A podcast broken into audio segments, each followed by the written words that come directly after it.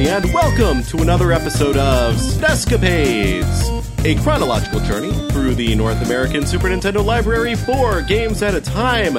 We play them briefly, judge them harshly, and rank them, and that is pretty much all you need to know. Ooh, yeah! Oh man, it sounds like a real Macho Man's in the building with us today. Yeah, yeah, that's what they call me, Macho Man Steampunk Link, and uh, with me as always is um, Emmy Zero. Uh, I'm here and I am ready to attack aggressively and uh, talk about some games. Yeah, let's talk about some games. You know, I was I was really excited for this episode last time. I'm still pretty excited. I, I still feel like we've got some good ones here, but there's also some disappointments too. But we'll we'll get there. You know, there will be some ups and downs, as there often are on this show. Let's crack open the game vault let's crack open the game crypt and go down into it. See what we got. Okay, well, um, hang on. Let me just move this uh, weird disembodied hand out of the way, and then. Oh uh, yeah, okay, okay. Just put it in the box. Make sure it can't. Yeah. Yeah. You know. Okay. There we go. There we go. Yeah. So anyway, folks, uh, enough beating around the bush. They're creepy. They're kooky. Mysterious and with theme song by MC Hammer, they are the Addams Family. Right. Oh, that Addams Family theme song. That that Oh wow, yeah. That, that's definitely the theme song that people associate with the Addams it sure family. is. It sure is.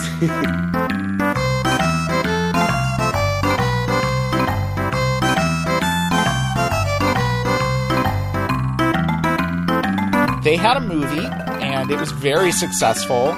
And then there was a a rash of games based on this movie. The Addams family was kind of seeing a bit of a resurgence around this time. There had been a Fester's Quest on the NES. Yep. Uh, there's this movie. I think really kind of catapulted the Addams back into the cultural zeitgeist. It got a sequel. Yeah. It even got a cartoon, which itself got a video game adaptation. Yeah, I remember that. That cartoon was all right from what I remember for being like an early 90s kids cartoon. I did not know that one got a game. Yeah, uh, Pugsley's Scavenger Hunt, and we'll talk about that one someday. All right, cool. One big thing that separates this from the Home Alone game is that this game is good. At least it's not garbage. Yeah, no, that's true. This game honestly is much better than I would have expected it to be. So this game was made by Ocean, which was a British publisher who did a lot of licensed games. My understanding is that a lot of Ocean's games like prior to the 16-bit era kind of stayed on that side of the pond but more of their stuff started coming over here and they started doing these much more sort of like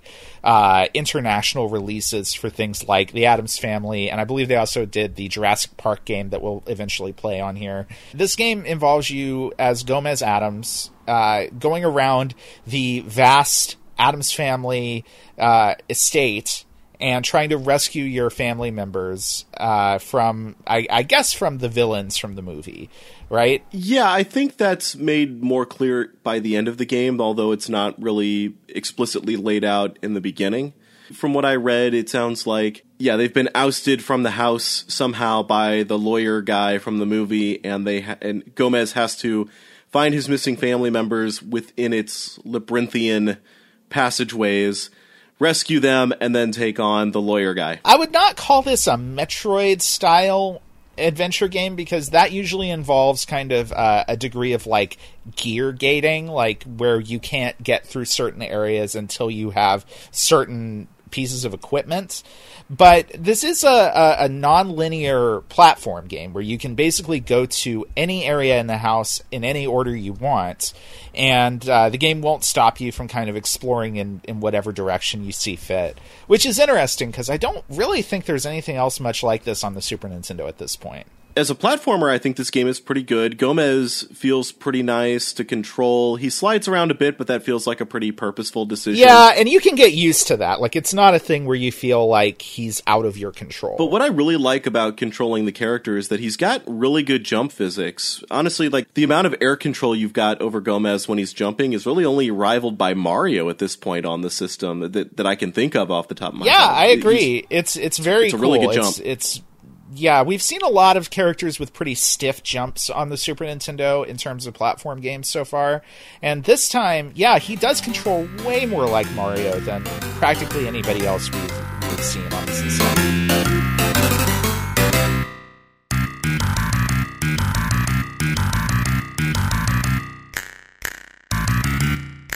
Speaking of which, another thing I like about this game, there aren't a whole lot of insta death things. Granted, Gomez starts out pretty weak; he can only take two hits without getting a health pickup. It's it's very easy to die quickly, but it's never a thing where you're just like surprised by something and then suddenly you're dead. I like that enemies that I can't jump on are pretty clearly denoted by having spikes on their back or something like that. It's funny because the enemies in this game work fine, like they're good as far as like being clear about what what your capabilities of interacting with them are, and they're always very clearly defined from the background, but like they do definitely kind of hilariously look like something that was just dropped in from like the big book of British platform game visual design. You Yeah. know, like they don't look really like something that should be in the Addams family at all, but they're fine. There's a decent like variety to them over the different areas in the game. I agree with you there. I, I don't think that anything visually in this game is really amazing, but I think everything is is very serviceable and it's got a style to it that I can kind of appreciate. I think Gomez looks good, although I think his sprite looks a little bit more like the John Astin Gomez than the Raul Julia Gomez. I am pretty sure they didn't get Raul Julia's license to put his image in the game because there's like if you go into the portrait gallery area, there's very good like digitized portraits of all of the Addams family members in there, um, and the Gomez one just not is clearly not a picture of Raul Julia. yeah, it looks like it's just different enough to kind of skirt by that, but it, but his sprite really looks like John Astin. it really does.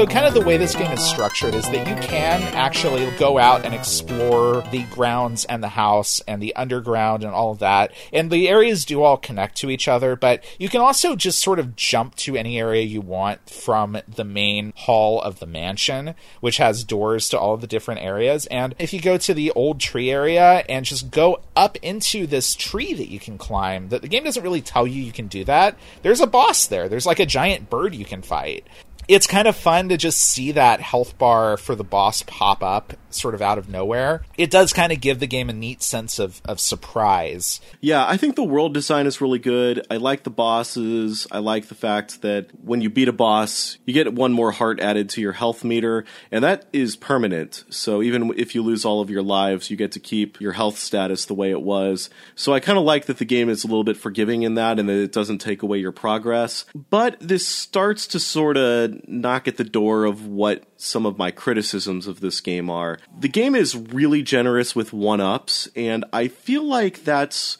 more of a necessary concession than like a fun Easter egg with all of these hidden areas that are just full of one ups. Like for the for an example, at the very beginning of the game, you can access a secret area that just gives you a ton of one ups, a ton of power ups. Yeah. Did you find that one as well? I did, yeah, yeah. And it feels like that was kind of put there because maybe after some play testing, people realized uh, the level design is a little bit more frustrating than we actually intended it to be. Th- this is just speculation on my part, but this is what it felt like to me. I wouldn't be that surprised, yeah. yeah, there there are a lot of secret areas all throughout the mansion. There's even a secret area full of one ups in the little section where you get dropped if you lose all your lives and the game asks you if you want to continue.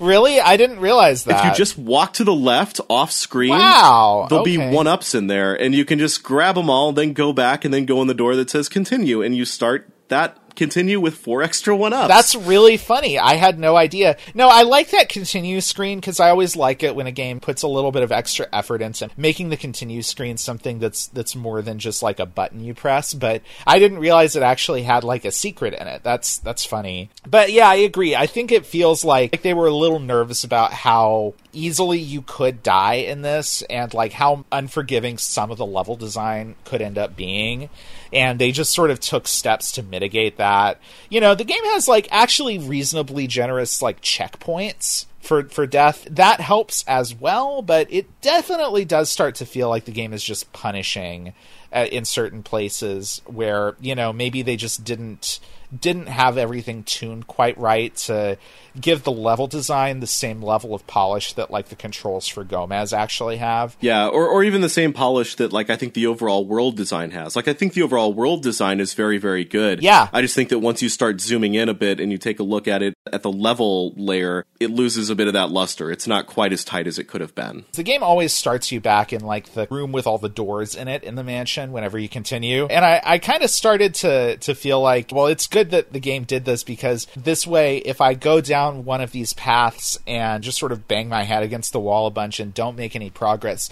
at least I can try one of the other like five areas. Yeah, it is very open ended and that's awesome. That is awesome, but also like I should in a in an ideal scenario feel a little bit more enticed to continue on and try to get past the issues with a particular area. I, I think it's good, hmm, but okay, I, yeah. I do also wish that I hadn't gotten quite as frustrated with some of the individual levels as I did. when we were doing SNEScapades as a YouTube series, we were a lot harsher on this game then than I think we are now. Playing the game in its original context, seeing all the games that came out before it, and sort of where the system's library was at at this point, gives gives me at least a very different perspective on this game and like what it accomplishes. But at the same time, I think a part of that is maybe the fact that because we did a little bit of research and like we knew about the secret area where you can get some power ups, like the golf ball that you can throw at enemies is sort of extra offensive powers. And because we knew about the boss that you can access, you know, from the tree really, really quickly and get that extra health right out of the gate. I think it kind of goes to like maybe where the design falters a little bit, where if maybe there was a little bit more signposting just in the early game to help players get their feet under them, you know, maybe opening it up at that point is a better idea. I agree with that. Though I will say I did find that boss just apropos of nothing. Oh, it is okay. possible to just kind of like stumble into some of these things, but I do agree that maybe starting the game out with like kind of an intro level that sort of introduces you to some of the different stuff or maybe at least even giving you like a map would be something.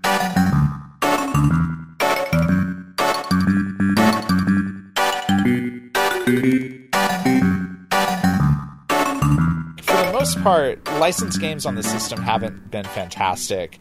So, seeing one that you could talk about favorably in conversation with the other platform games on the system is pretty impressive, I think. Yeah, I think so too. I definitely think this one is probably a lot closer to UN Squadron territory than Ultraman or Home Alone territory. But hey, why don't we take a look at the list and figure that out precisely right now? All right, yeah, let's do that. So we've got a list here. We've got 42 games on this list. So we've got Super Mario World at number one. We've got Pit Fighter at 42.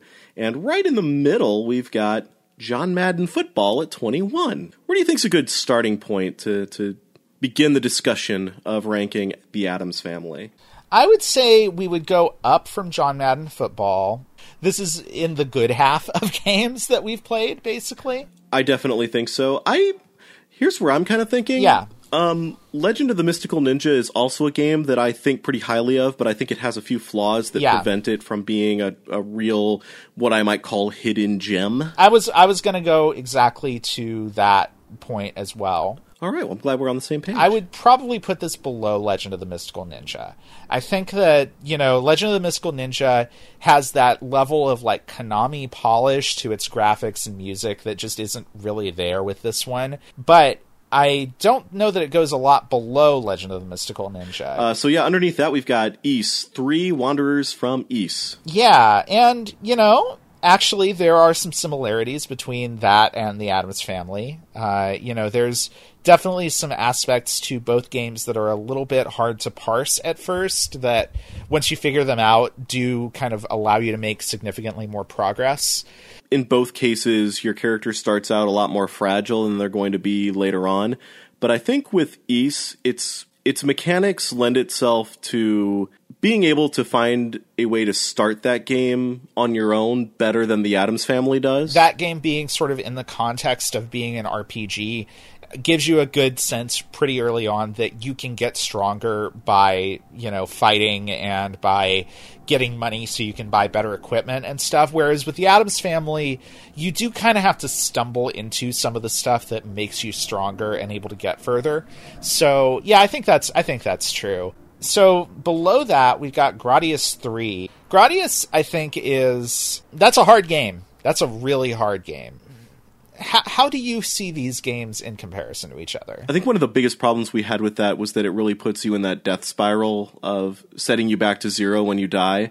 The Addams family makes it a lot easier to progress, which is something I just find a lot friendlier and makes me want to keep going back to a game a lot longer than something that doesn't do that. I agree, yeah. So just for that alone, I'm almost tempted to put Addams Family above Gradius 3. How do you feel about it? Yeah, I would say this is this is a good place for it between Ys 3 and Gradius 3 is is I All think a good so- place for the Addams family. So uh, I think uh, the Addams Family is going to be our new number 13. How apropos. Perfect. Yeah. Uh, what do you say we move on? Yeah, let's uh, let's check out our next game.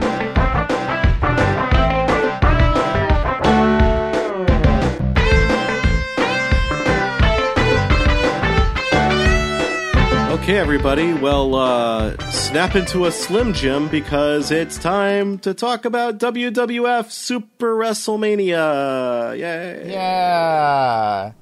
Uh, do you smell what LJN is cooking? Because I do, and it doesn't smell that good. Let me open this here with a, with a quick message for our younger listeners. If you've never heard of the WWF or you think it stands for the World Wildlife Fund, there's a reason for that. Uh, throughout the 80s and 90s, the entity now known as WWE was known as the WWF, or World Wrestling Federation. Uh, the World Wildlife Fund had actually been fighting them in court over that initialism for a while and scored a major victory against them in 2002, which prompted the name change from uh, the World Wrestling Federation to World Wrestling Entertainment. Uh, and that's uh, what they are now. And also, an- another fun fact um, WWF was not even their first name. The company was founded as Titan Sports before uh, becoming the World Wrestling Federation. So, uh, so there you go. So yeah, no no pandas here. This is all just large, sweaty men. So this one was published by Acclaim, uh, developed by Sculptured Software, which would get acquired by Acclaim to become Acclaim Studio Salt Lake in 1995, and uh, the studio would get dissolved in 2002 as Acclaim was sort of circling the drain. But yeah, so so folks, it should it probably goes without saying that we're, we're not wrestling fans. Not really. I know some stuff about wrestling because I think reading about wrestling is kind of fun, even though I don't really enjoy watching it. I feel like my interest in professional wrestling is almost anthropological. I get just fascinated by the culture around it. But yeah, as far as like an actual entertainment thing to watch, yeah, it's it's just not my thing. So Not really. Um, but we were both kids in the early 90s, which does mean that I think there was a certain level of built in familiarity with this era of wrestling. I mean, Hulk Hogan was just in movies. yeah, he was in the the classic No Holds Barred, in which he which he plays a wrestler, or uh, or Rocky Three, in which he plays a wrestler. Suburban Commando, where he plays an outer space bounty hunter who looks and acts exactly like a wrestler. Great range on that guy there. Really, just a Um, wonderful human being too. If we're we're being honest, like I, uh, oh god, I can't even keep that up. He's bad. Hulk Hogan's bad, guys. I don't know if you knew that, but he's not great. Uh, almost had to put a spin jump in there, uh, uh, but I won't. Other wrestlers in this game are uh, the tag teams Natural Disasters and the Legion of Doom. Got Macho Man Randy Savage, Jake the Snake Roberts, uh, Ted DiBiase, and uh, The I Undertaker. can't even say I know enough about them to know like what their particular styles were as wrestlers, but I will say that in this game they all feel exactly the same to play as each other. Like I can't tell any difference at all between how one of these guys plays from another. Yeah, it's kind of the early Mortal Kombat problem where you've got all these different characters, but they all do exactly the same thing. They all behave in exactly the same way. My other problem with this game is that like it just it doesn't function like a traditional fighting game, so I couldn't quite figure it out. wrestling games have always kind of played by different rules in terms of that. There are different things going on in most wrestling games that are kind of codified in the same way that quarter circle turns and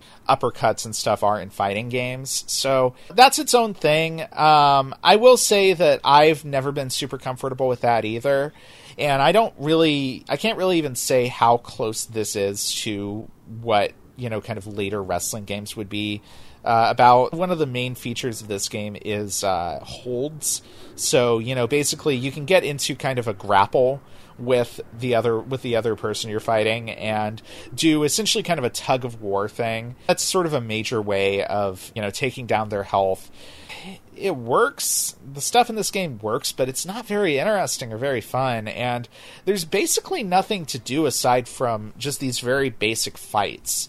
Like, there's no kind of structured arcade mode, there's no story mode or anything like that there's one-on-one fights, tag team fights, and uh, what's called the Survivor Series, which is like a four-on-four match. And those are all pretty similar feeling. This game has very little going on. I tried figuring out how it worked. I looked at a FAQ to kind of see the controls. It looks like it's just every face button is mapped to a different action, like punch or kick or grapple, but also every single button is contextual. So if your opponent is like being bounced off the ropes, it's going to do something different. If they're on the ground, it's going to do something different.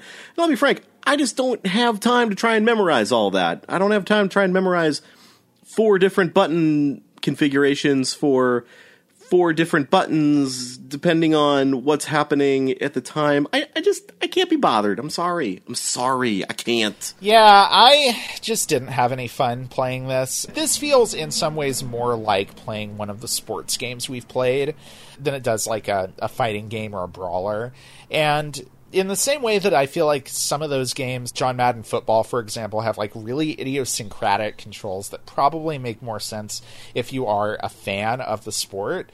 I, I had a lot of trouble too getting my head around this, and I, I never really made a lot of progress in like kind of learning this game either.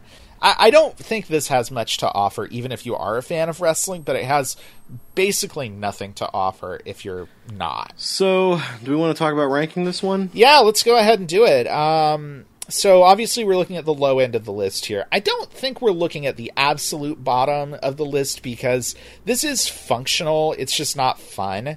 I would say maybe this goes in sort of the same range as like Super Bases Loaded and Smart Ball. I think that's a good place to start. Yeah, I think in a similar way that Super Bases Loaded felt like a pretty limited baseball game. I have an inkling that this is a pretty limited wrestling game, even if we were more well versed in the controls of those sorts yeah. of games. It's it's not even as intuitive as a baseball game. No, I feel like no. it it has to go lower than that. Yeah, I think so. Smart Ball had legitimate issues with the way it presented information and with how kind of that game worked on a basic level, but it did also have like kind of more content and more ideas than this does.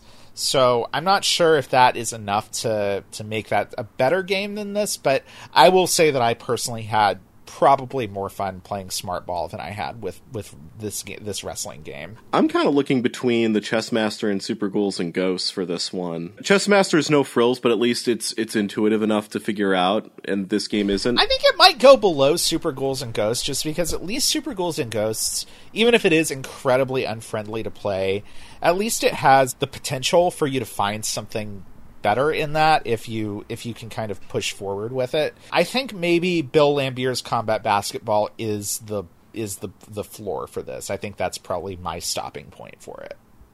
Bill Laimbeer's combat basketball might actually be slightly more fun than the wrestling game, but its production values are so bare bones that it can't even match this one with as, as little that's going on here. So, yeah, I think I'm with you. Uh, one thing you, you can argue, though, is that at least Bill Laimbeer's combat basketball had music. It had a tune that played in the background while you were doing the bad basketball. Bill Laimbeer's combat basketball has one bad 16 bit photo of an athlete, whereas this one has 10. So. The presentation of this game, it, it, cannot be understated, is, is incredibly bare bones. Somebody put in the the minimum amount of effort to make something that worked and that had the the images of these wrestlers. First time I booted this up, I thought the game only had four characters because you have to scroll the select screen over, and it doesn't make that obvious. I, it wasn't until I read a FAQ that I was like, "Oh, there's ten wrestlers in this game. Where where are they? Do I have to unlock them?" And, no, I just had to push left or right a couple times. Let's let's put this one in the books then. I I think this pretty much deserves to to go between Super Ghouls and Ghosts and Bill Laimbeer's Combat Basketball. All right, so our new number 38 is going to be WWF Super WrestleMania. It's not not quite as super as it wants to be.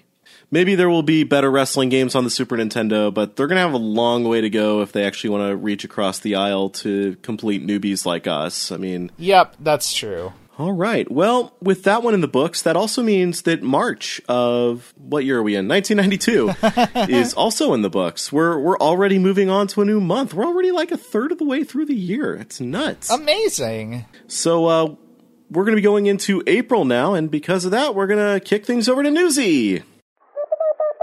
It's April 1992. Beethoven, starring Charles Grodin, Bonnie Hunt, and a St. Bernard opens and makes over $57 million. Kris Kross begins their eight week reign at number one with their single Jump. So look forward to hearing about them again next month. And the officers who assaulted Rodney King are acquitted by an LA jury, prompting the LA riots. Back to you, Emmy Zero and Steampunk Link.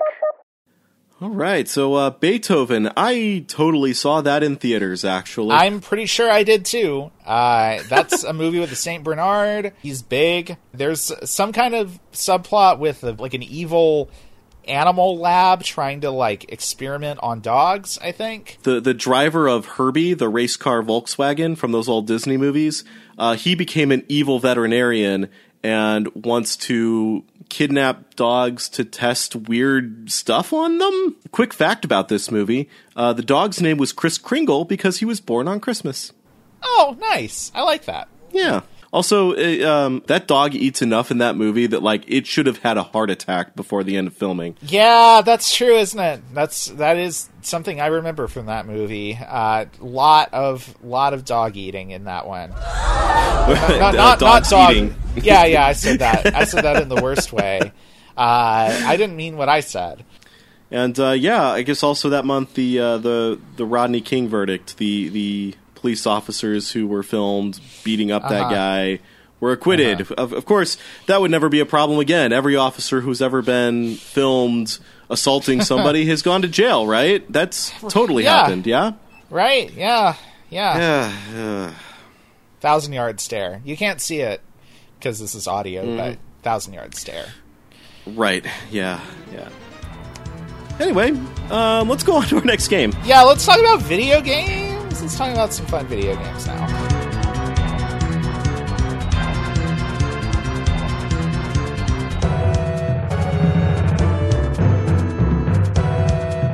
Contra 3, The Alien Wars.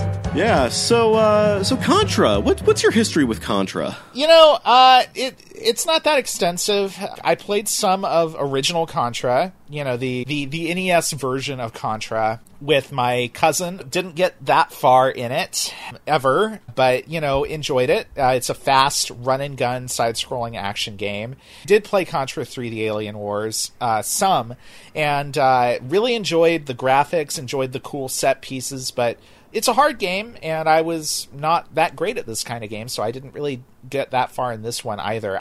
Uh, it's it's a series that I like um, in the abstract, but that I've never really sat down and like spent a lot of time playing. I never put in a whole lot of time with Contra just because those games were so darned hard.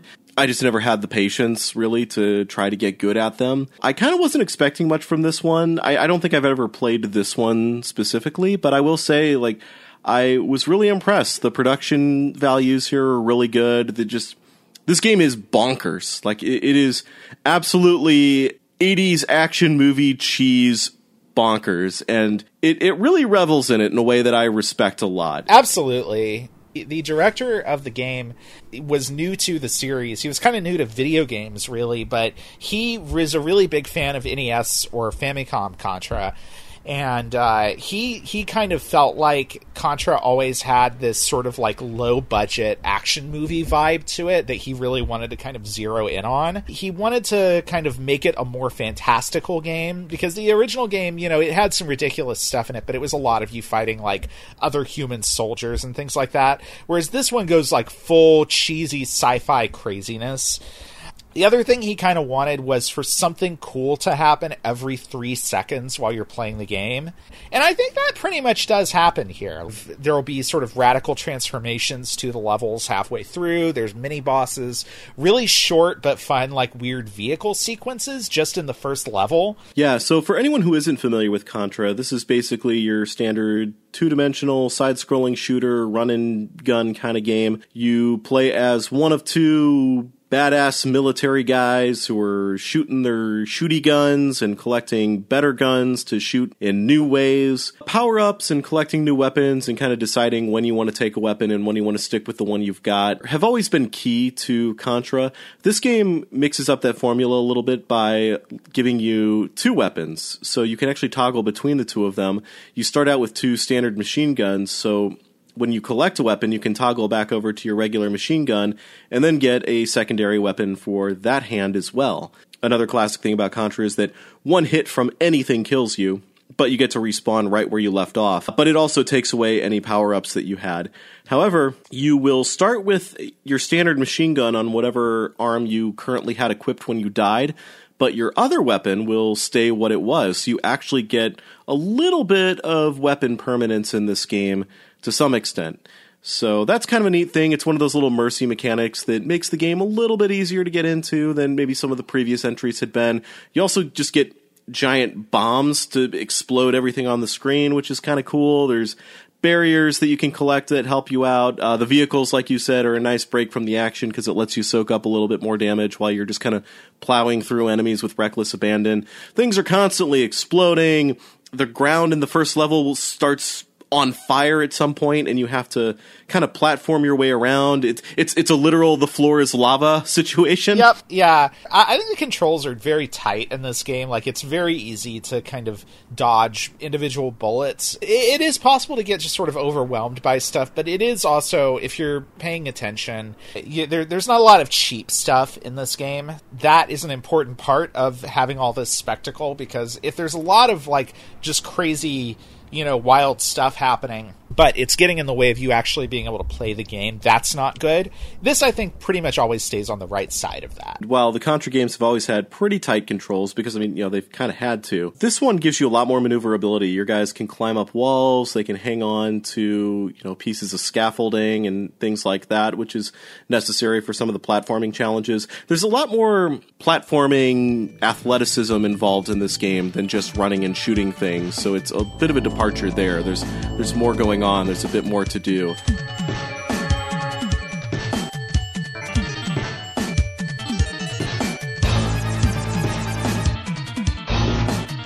like you said, there's just always stuff going on, and it's a lot of fun. Even when it gets kind of frustrating, it does have that quality of like, okay, let's let's give this one more go. And uh, yeah, I really enjoyed this. I even enjoyed the weird top-down mode seven levels, which I think a lot of people don't like about this game, but I thought they were kind of fun. I did too. I, I get that it's they're a big departure from the way the game normally plays, and the controls in those feel very different, but I think they are fun, and I actually appreciate having something to break up the action a little bit. You know, I always appreciate when there's something that you you know clearly was designed specifically because this is what the system could do. Yeah, it's not maybe the most well realized use of Mode 7 to date, but I still did enjoy those levels. Uh, well, the one that I played anyway. Yeah. Again, I'm not usually one to be a big fan of the sort of punishingly difficult sort of game design, but this one does enough right and is forgiving enough to invite newbies like me in that I found myself really enjoying my time with it. I agree. Uh, I I had a lot of fun with this one. So, uh, what do you say we put it on the list? Yeah, let's put it on the list. So, what do you think is a good point of comparison for this one? Well, one of the better like uh, scrolling shooters would probably be a decent point to start with this at because I feel like they're kind of operating on a similar wavelength in some ways. Yeah, maybe something like Darius Twin, since like that game, this one also offers two player co op. I don't know about you, but I actually would say I think maybe I like this game more than Darius Twin just because of that level of sort of spectacular action in this that really feels like it's going sort of above and beyond what you might even normally expect from a game like this. Yeah, I think I like this more than Darius Twin as well, so I would definitely put it above that. So that, that was number seven, Darius Twin. At number six, we have Lemmings. These games are very different. My first inclination is that I'm not sure I would stick with this game quite as long as Lemmings, but on the other hand, both of these games can get very difficult. Lemmings, I think, has a lot more content ultimately, but it doesn't have a two player co op. It's got a two player competition mode, I guess. So The other argument that I would maybe make for putting Contra 3 above Lemmings, I think, is Lemmings also did come out on pretty much everything, whereas Contra 3 feels very much like it was like built for the Super Nintendo. The presentation of Lemmings definitely makes it feel like it was a game that was originally released on older PCs. Whereas Contra is like, this is new, this is the thing now, here in 1992, where we are right now. Um, as fun as Lemmings is, I definitely did feel like there was a little bit of dissonance between what the game wanted me to do and how easy it was to do it with the controller.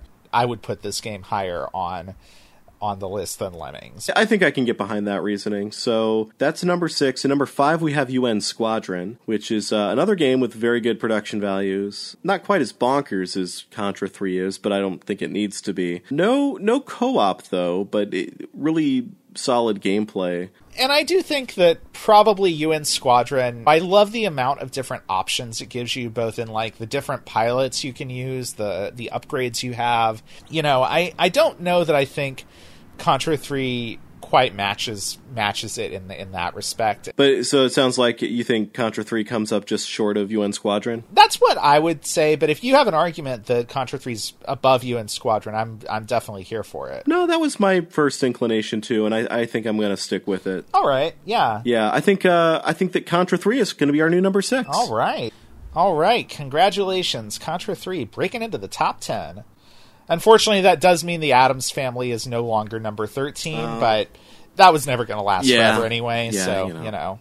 What are you going to do? All right. So I guess is it time for our final game for this episode? It sure is.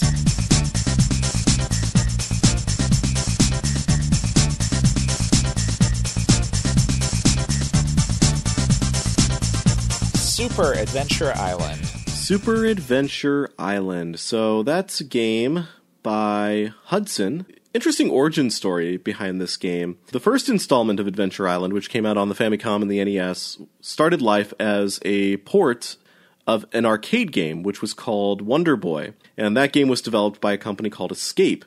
Hudson licensed the game for the NES port, but with the Wonder Boy named being owned by Sega in some complicated deal that neither of us quite understand, uh, they were forced to change the name. From there, Adventure Island and Wonder Boy kind of took two different evolutionary paths. They kind of branched off from that one game. In the original you've got a protagonist named Master Higgins, who in the Japanese version shares his name with Hudson executive Toshiyuki Takahashi.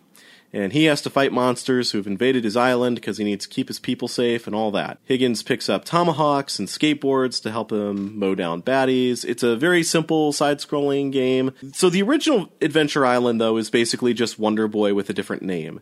Adventure Islands 2 and 3 on the NES introduced a lot of new mechanics, uh, like most notably for me, dinosaur friends that you could ride and they all had different powers and it was really, really neat. So Adventure Island 2 came out on the NES in February of 1991, a year before this game, a little more than a year before this game. Super Adventure Island on the Super Nintendo is a little bit like Castlevania on the Super Nintendo in the sense that it sort of uh, represents a going back to its roots. Whereas with Castlevania, that was fine because Castlevania was still a good game.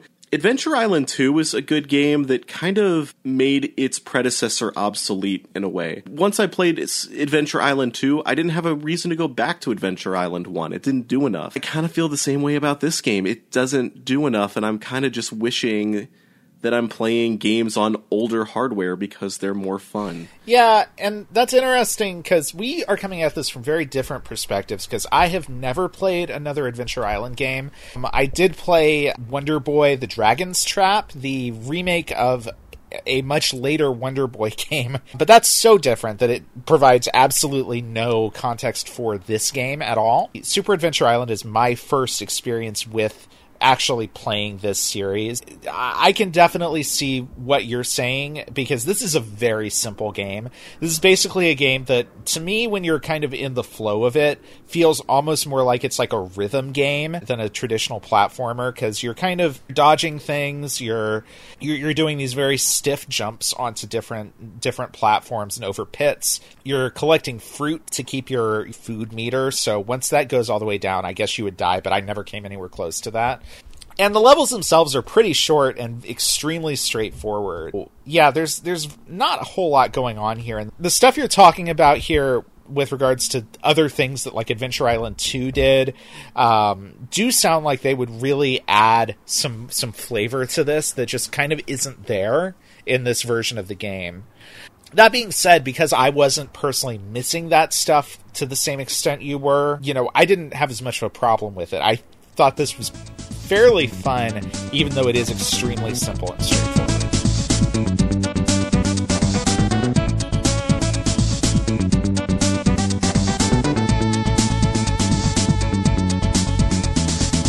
I don't like how defenseless Master Higgins is. He should at least have something that he can do to defend himself before finding a tomahawk or a boomerang. You can power up your tomahawks and boomerangs, but like the the power up mechanic is very strange in this game.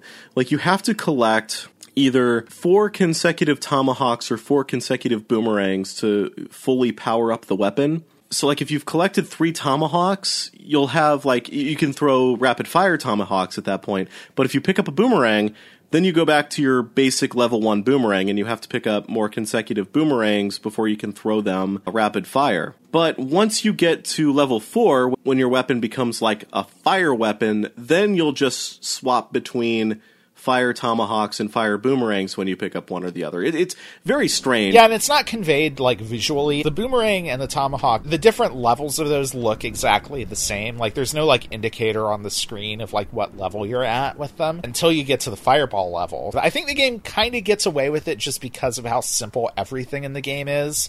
It, it's not like you're having to keep track of a ton of different things, but it's also not ideal. Well, and I did feel like I was kind of finding myself in a death spiral, kind of like with some of these shooting games where I would be checkpointed at a level where the best I could do was get a level one tomahawk and just not be prepared at all for the enemies in that area or the angles that they're attacking me from. That's the other thing I didn't like about this game is that the angles in which Master Higgins can attack aren't useful for a lot of the enemies in the game, especially with the tomahawks where it's just a very small arc. They don't have a lot of range on them. That's really true and like especially when you're like on a slope or something, it's basically impossible to hit enemies they're like coming down the slope at you until they're like right on top of you. This game does have boss, and at the end of the third stage, there's a boss. But if you die fighting the boss, you then have to replay all of the third stage again, and that really killed my enthusiasm for the game because there's no real like improvisation you can do. There's pretty much a right way to play every level in this game. So just having to go through the same motions again and again to get back to the boss was very draining at a certain point in a way that that just kind of sapped my enthusiasm for it. I, I, also found myself getting stuck in that area and, and just not really having the will to want to keep playing that game. Because again, I was just disappointed that it wasn't more like Adventure Island 2, that I didn't have my little dinosaur friends. The jumping felt really inconsistent to me, and I looked up the manual for this game to try and figure out, you know, if there was maybe something I was doing wrong, that you have to hold either like up or down on the D pad while you're jumping to do your super jump. Yes, that's true. So that felt kind of weird to me, but once I realized how to do it, at least I could do it consistently at that point, and that was fine. But, you know, I had to check the instruction manual for that just to add an extra screw you to the proceedings. The instruction manual Right underneath the table of contents, there is a drawing of Master Higgins riding the blue dinosaur from Adventure Island 2, and I was very mad about that. Hey, remember this guy? Huh? Bet you wish you were playing that game, huh? Yeah, you got the. Uh, the they really should have just shown him on the skateboard in this. yeah, uh, because that's what you got here, really. And the skateboard in these games have always been something that, like a lot of players who know these games, just straight up avoid. Yeah, right. It doesn't really do much for you. This game does have uh, secrets that you can unearth by hitting a certain area in the level with your weapon. Apparently, there's one of those in every level, but I, I was never able to find any of them. I found one one time. Uh, there's like a bonus level where you kind of end up in the sky and you're on launching pad like springboards. So that's there. This game feels extremely arcadey, but in a way that doesn't actually include any of like the good parts of some of the like more arcade style platform games we've played like Joe and Mac or even Contra 3 that we just talked about. There's not much in the way of variety or interesting like level designs or art in this. It's very much just here's the thing, do the thing, do it well over and over again to see more of the game it completely leaves out all of the stuff that Adventure Island added later that makes those games a lot more fun than they were originally. Why wasn't this just Adventure Island 3? I know there is a Super Adventure Island 2. I don't know if that game kind of rights these wrongs, but yeah, I'm just super disappointed with it because I really liked Adventure Island 2 as a kid. That's yeah, and I mean that sucks. That's that's really too bad. I mean, th- I think this is a pretty thin game and I I didn't have a ton of fun with it. So, you know, given that you apparently did have quite a bit of fun with Adventure Island 2, I can only imagine that that would have been that would have been a better path for this to go down than than what they did. Well, I guess let's go ahead and put it on the list then. Yeah. Where do you think of starting for this one? I think maybe the the closest comparison I can get to would actually be something like Paperboy 2. But I do think I liked Paperboy 2 more than this. I think I had more fun with that, and I think it had more in the way of kind of like personality than this does. I could put this below Paperboy 2 at number 29. Do you think it goes right below Paperboy 2, or do you think it goes lower? Oh, I think it goes lower because we got Super Tennis at number 30, and Super Tennis is a pretty lackluster tennis game. It's a capable tennis All right, game. so the next one down we have Super Baseball Simulator 1000, which is the best baseball game that we've played so far. Like, is that really the, the topmost ranked baseball game right now? It is actually the topmost ranked baseball game right now. Yikes. Yeah. is is Super Adventure Island better than the best up to this point baseball game on the Super Nintendo? Um, Super Baseball Simulator 1000 is at least adding some stuff to its genre that this isn't. So probably I'd, I'd put this below Super Baseball Simulator 1000, I guess. I think I would probably put this above at least Super Bases Loaded. So I, I think this is going to go into like our, our baseball territory here somewhere. Maybe a better comparison would be D Force because uh, that's the one not baseball game in this chunk here at number 33. And actually, I think that's kind of a great comparison because D Force also has things that are just exhausting about it, the same way that this does.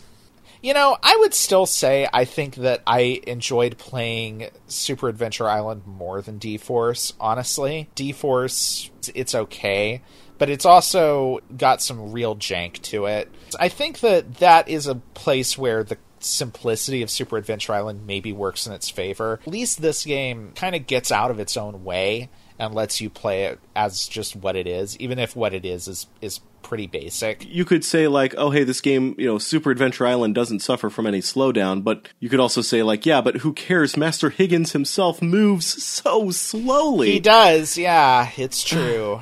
One of my big problems with D-Force was the actual size of your ship in that, getting in the way of that one also had the issue where projectiles from you and the enemy looked exactly the same, so it was really hard to tell what was what was coming at you and what wasn't. I think I'm fine with it going above D-Force. So then I guess the one question mark is extra innings at number 32. That's going to kind of decide where this goes. Does it go above or below extra innings? I would honestly still say I like extra innings more than this. At least I like the sprite art and extra innings a lot. With Super Adventure Island, it's it's a pretty bland looking game in a lot of ways. Yeah, with the exception of the Mode 7 Master Higgins kind of falling to earth at the very beginning of the game, there's actually not a lot of presentation or production for a character that's, you know, at this point almost de facto mascot for Hudson. Yeah, we don't really get a sense of his personality or anything like no, that. No, you don't. He's just kind of a guy in a little grass skirt and he's jumping and throwing some throwing some boomerangs. That's literally it. So it sounds like this is going to be our new number 33 then, right above D-Force? that is where I'm seeing it. Yeah. Okay, I think I'm cool with that. All right. Well, we did it. We did. We now have 46 games on the list. Um, that means next time we're going to have 50. By the end of the episode, we're going to have 50 games on this list. This is very interesting. oh, what do we got? Yeah. So okay. So we've got uh, we got Raiden Trad. Okay. Neither of those are words. Um, Rival Turf, little game that I think some people might know about. Uh, the Legend of Zelda: A Link to the Past. Yeah, I think I've heard of that. The thing that everybody's really going to be coming to the episode for. True Golf Classics. Pebble Beach Golf Links. Oh, So- yeah. True Golf Classics coming back with another hot one. Uh, I'm Yep, excited. We got a link to the past and a, a Pebble Beach golf link. So two links in one episode, you guys. That's right. I wonder if Link is in the the True Golf Classics one. I think that would be good synergy. Can you imagine how mad people would be if they actually made a like a, a Legend of Zelda golf game? Yes. Like I think that that would I think that would genuinely make people angry. Even though I'm not I, I can't entirely put my finger on why it would make people angry. I just feel like that's something that would like really bother a certain subset of people. Unironically, I am kind of looking forward to seeing this new Golf Classics game because I, I did actually enjoy yeah. our time with uh, Waialae Country Club. So I'm interested to see like where they go from there. And uh, you know, Legend of Zelda. Um, yeah, I mean that's that's just gonna be great. So. Yeah. All right, folks, look forward to that. Until next time, I'm Steampunk Link. I'm Emmy Zero. Play it loud.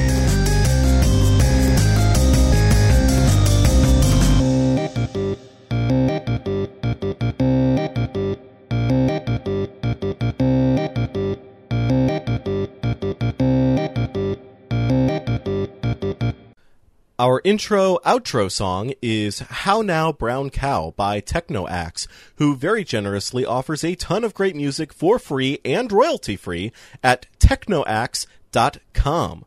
For more of our content, check out honestpiranha.com. Thanks for listening. Super Adventure Island. Super Disappointment Island is more like it. Oh, burn. Oh, that sounds like a really bad reality TV show. I shouldn't even say anything. That'll be real next season. It will, yeah. Yeah. Somebody will hear that and be like, oh, that's a license to print money. it's just like everybody shows up at this island, like, "Hey, remember that dog you had as a kid? It didn't actually like you." Uh- oh.